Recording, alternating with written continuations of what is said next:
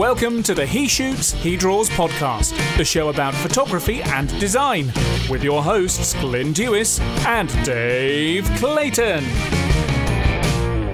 Hello and welcome back to another episode of the He Shoots, He Draws podcast with myself, Glyn Dewis, and my co host, Dave Clayton. Now, I'm actually flying solo again this week because for this episode, I have an interview for you with Jeff Howard, a World War II veteran of D Day and Dunkirk, to name just a few.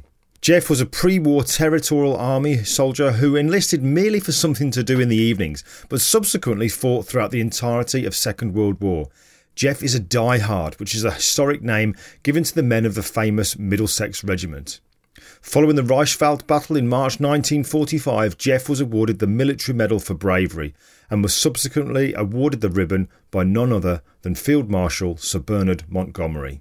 Now, time spent with Jeff was a real treat, making me feel incredibly welcome. Sitting with him as he recounted stories, at times with a really cheeky sense of humour, I had this overwhelming feeling of respect. But this is always the case when I have the honour of photographing people such as Jeff. Now, you're going to hear some incredible stories told with such humility. One in particular, when Jeff was shot at twice by a German soldier, and how that story unfolds is true testament to the wonderful, kind human being he is. So, without further delay, here's Jeff Howard, MM. Well, I, I joined the Territorial Army in November 1937. So when Hitler invaded Poland on the 1st of September 1939, we were mobilised and uh, I went to barracks in Aldershot for three months. Then in uh, January 1940, we went across to France, stationed at, near Lille at a place called Gondecourt. And when the Germans invaded the Low Countries, on the 10th of May 1940, we moved into Belgium. First met the Germans near Louvain, and from then on kept having to fall back until we got took up positions ten, 10 miles from La Panne, which was near Dunkirk, on the Comines Canal to stop the Germans getting across.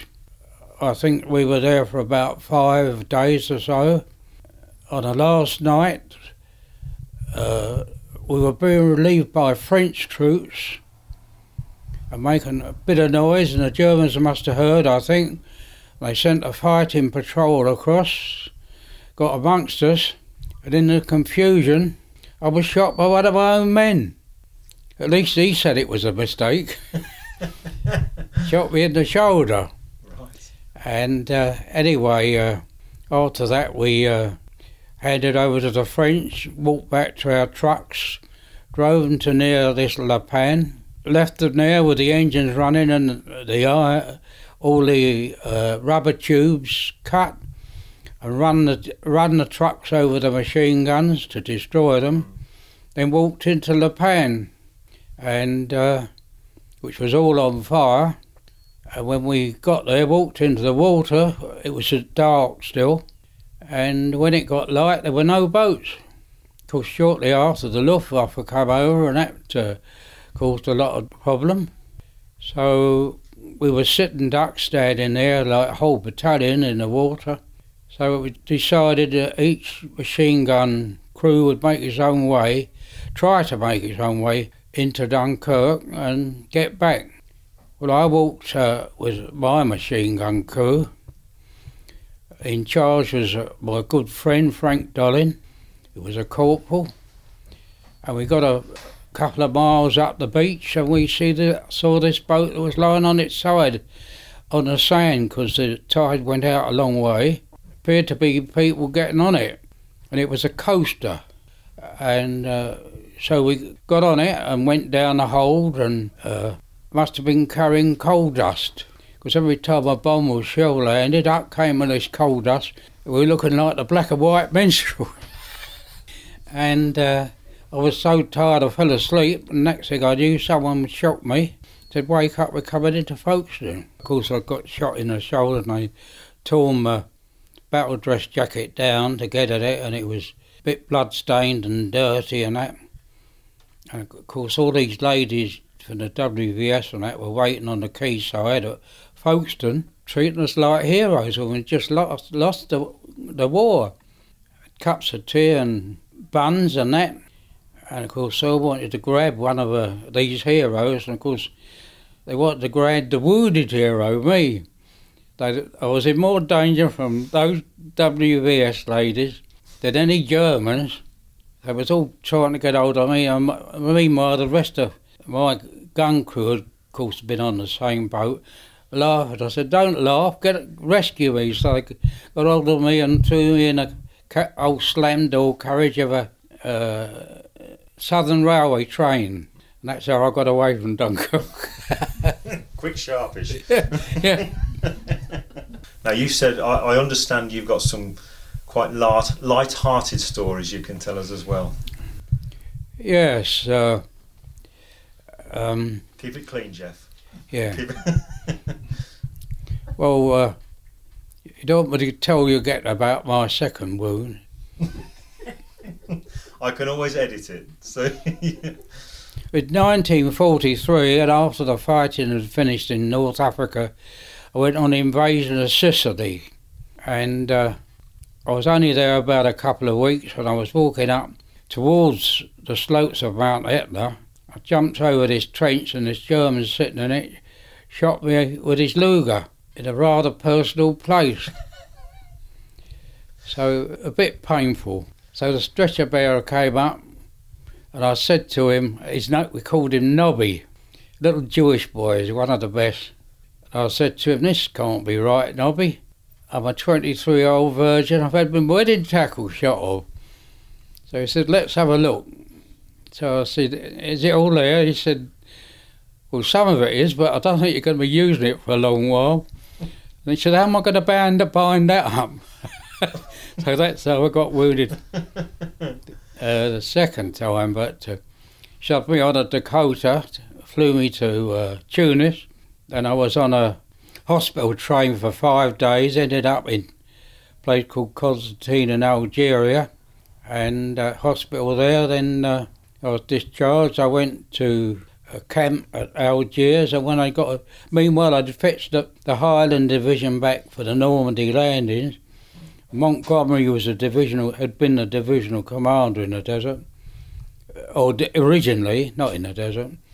Uh, he wanted all the odds and sods who had been wounded and been sick and that fenced back to England to reinforce the HD for the landings, and so that's uh, how I got back to England in January 1944 at about six months, and then of course we landed on the afternoon of D-Day, and uh, they are from there on. Do you have you always talked about what happened during the war, or is it something that you, for a long time, kept it quiet, as so many people I have? Didn't didn't talk about it. Uh, I mean, when I used to meet other veterans, you know, at dues, none of them talked much about it because mm. I thought you were sort of showing off, you know. Right and so now now that you do you do talk about things, certain some things, of it, some of it you'll talk about. Does mm. that has that mm. made a difference to you? Does it feel does it feel mm. better to do that or? Mm. Uh, to tell you something I'm quite pleased about. It was uh, in in February '45, and we were in Germany then. Uh, uh, the place called the Reichswald, which is a forest, and uh, our machine gun, I was a sergeant then, and our machine guns were, you know, sighted along the edge of this forest, looking out, and uh, just down the forest was my original platoon, uh, one of my friends. So I thought I'd go and have a chat with him. I'd take my webbing off, which included my weapon, which was a Webley revolver, because I thought I could see him. So I had a chat, and his dinner came up. So I said, "Well, I'll let you eat the dinner." Alf, his name was. So uh, started to walk back, and in between me and where my gun was was a fire break. On to my surprise, walking up this fire break was a fully armed German, and I had nothing. But he looked to, I mean, I was about twenty-five, I suppose. He was looked to me forty or fifty you know, old man to me. and uh, he was trudging along with his rifle on his shoulder, looking at the ground, and I, I thought he was a bit what they call bomb happy, you know, shell shot. So I shouted out, Alf, there's a German coming up. So he said, Well, leave him alone. So I said, Oh, I'm not making it up. I said, There's a German coming. He said, Why don't you let me eat my dinner? So uh, I had to do something. So I waited till this Ger- old German got right close and I jumped out and I said, Comes to here, hand up, me down the hand up. So he looked at me quite slowly, calmly took his rifle off his shoulder, this is true, put one up the spout, took aim. I thought this is getting dangerous, like, you know. So I, t- I, had, I had to start, stand sideways between a tree because it wasn't wide enough. And he took a shot at me, of course, missed. Then he took another shot at me, missed again. And he decided he'd had enough, so he put his rifle on his shoulder and started to walk away. So, of course, some of my boys had been roused, roused by the shots going off, and the first one who reached me was Irish. Riley, his name was. And when he got excited, he used to stutter. And I said, You'd have to shoot him, Riley, you know, because if he shot one of my own blokes, I'd never forgive myself. So Riley wouldn't shoot anyone in the back because this German had lost all interest in us by now. So he was trying to tell him the whole, ha ha ha ha ha ha. I said he'll be back in bloody Berlin by the time. so I took his Sten gun, but it was a single shot, and shot this German in the fleshy part of his leg. So, because uh, he fell over, we went up and uh, I had to search him, so he pulled his rifle away. And they got these breast pockets in their uniform. Went to undo one, and he said, nine, nine, nine, nine, nine, you know. So I thought, oh, he's got something in there he don't want me to see. And when I got, opened it, it was a picture of a lady and a child. So I said, uh, das ist dein Frau and Kinder, you know, this is your wife and child. And he said, yeah, and so I said, shown that means very nice, like, and uh, put it back for him. But then a stretcher bearer come, so I had to help carry him about a quarter mile back to the first aid place, where we all had a cup of tea, all of us. Last thing, I, I helped shove him in a an ambulance. I said, well, at least you'll get home, albeit with a limp, but it's more what we can say. You know, I was quite pleased I'd never you know, I had to stop him, but I just shot him in the leg. I bet, I bet he couldn't believe his luck that he'd actually. Well, I don't think he knew what was happening. Mm. Mm. Now, what's this? I've been asked to ask you about a bank job. Is that yes? Oh, okay. After we crossed the Rhine on the 23rd of March in 1945, and after about a fortnight, three weeks heavy fighting on the far bank to us, you know, uh, the Germans started retreating. Well, we got to a train, uh, a town called Quackenburg, and uh, had, hadn't been too badly knocked about, and the bank was still there, and it looked uh, more or less in one piece. We looked through, through the window, and standing at the back was this safe. So we thought, well, put a few bob in our pockets when if we get home. So we decided to open it with a, a Piat you know, projectile infantry anti-tank. And uh, so uh, was just about to fire it when uh, up came our sergeant major. He said, "What are you up to?" I said, "We're going to open, that safe, see if there's anything in it." He said, "I'm in on this." So he he uh, got hold of this Piat and lay down in the same room. I said, "What are you doing?" I said. He said, I'm going to open that safe. I said, You'll kill your bloody self. I said, firing it with a blast in the room. So uh, got outside and put it through the window, and he had to stand on a box, a wooden box he found. So he fired it. Our sergeant major disappeared up the road in a cloud of smoke, dislocated his shoulder. And when we opened, opened the safe, all there was in it was some charred paper and some melted metal. It owned it. oh well. yeah, so that was that. Tell you one thing, uh, just after we'd landed in Normandy, and of course in no man's land was this farmhouse, and when the Germans withdrew, we had to go and have a look at it because it had been a, a, nuisance to us. And we got in there, and of course, it was this Calvados, which we hadn't tasted. And uh, it's like, it looks like water, at least this did. And it has a delayed effect, so we were drinking it by the mugful. And we had a, a, a new officer, and he'd been back to get his orders, and when he came and he found us all lying paralytic round the guns, which was serious. And he went back to get our our major ready to line a firing squad up like. And he said to uh, our major, who'd already, who'd already run the military cross and was going to win, a, win a second one, and he was one of the best. He said, What are we going to do with them? So our major said, Well, it gets cold, so find their blankets and cover them up.